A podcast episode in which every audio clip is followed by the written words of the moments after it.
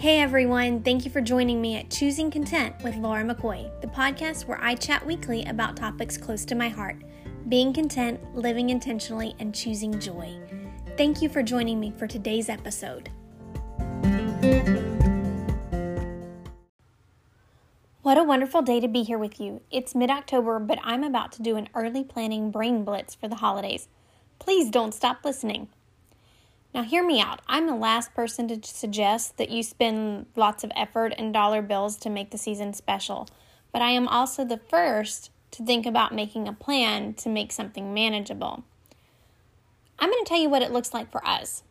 First, we determine the essentials, and it usually looks like this we look at family. This is usually a lot like comparing school and church calendars, and then building time for things that are fun we will also do some things as a nuclear family, which I'll share at a later point.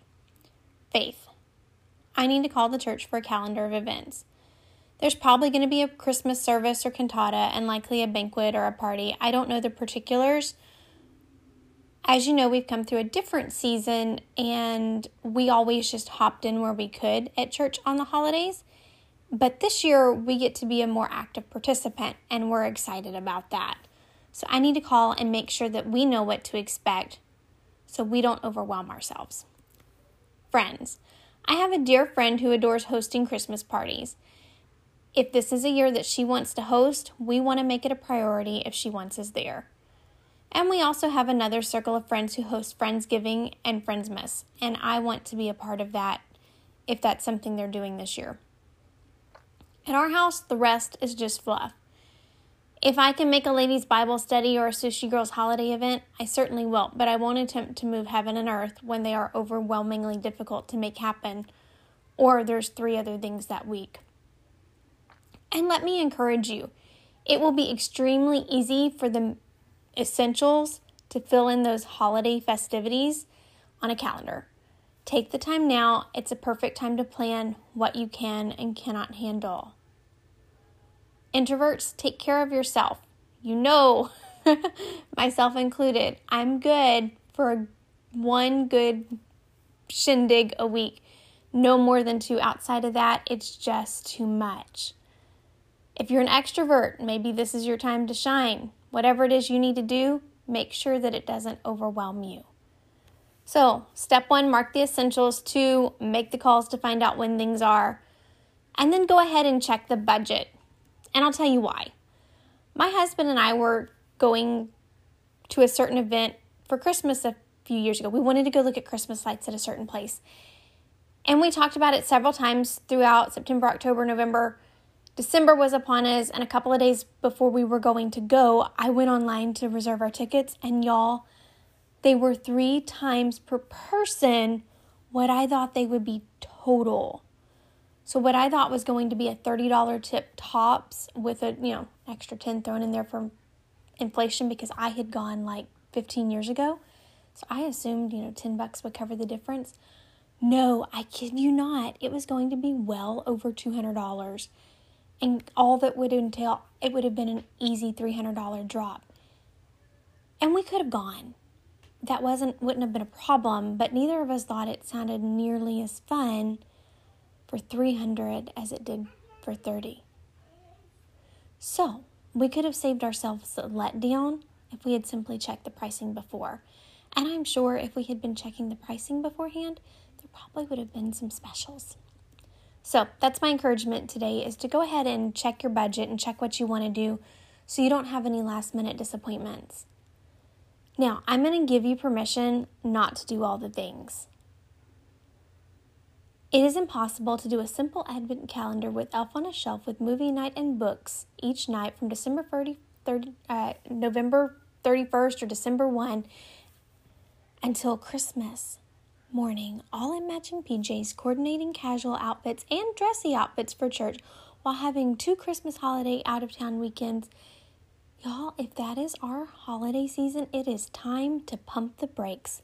You'll be tired, angry, broke, and won't be able to remember any of it. So, how does a calendar get that filled?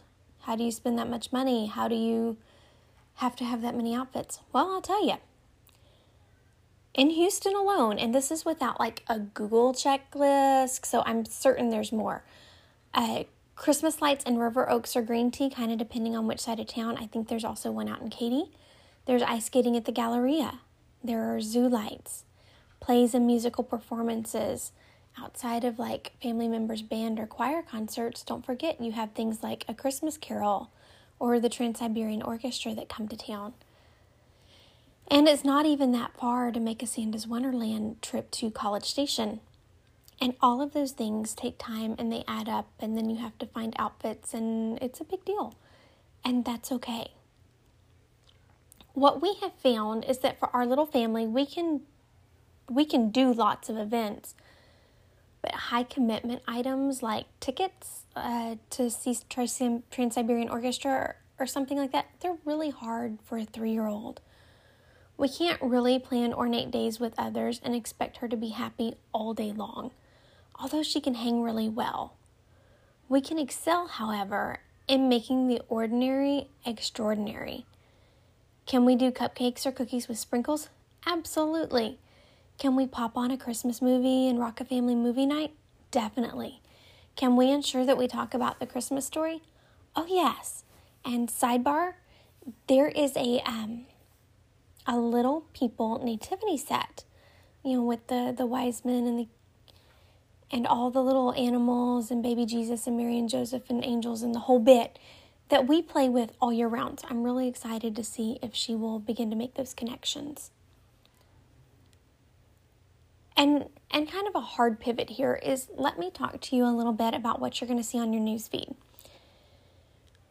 When we see people on our news feed starting about mid November doing things like holiday things, we often feel left out or frustrated that we should have planned better or should have done something. And when the holidays roll around and we see all the things, we think, man, I should have done that.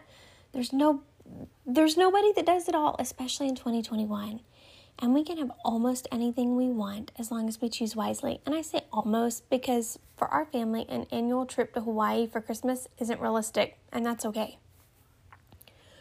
But, friends, this is the perspective that I need you to catch. Even if you are on your annual Hawaiian vacation, I am so happy for you. But I know you've had to make hard choices and to make peace with missing out on things back at home, too. So, what I'm here to tell you today is pick what's important, be realistic, fill your calendar in with the things that matter, and be content. Be intentional. Choose joy in the simple things. There's not going to be a wrong way to do it. You're going to do the holidays right.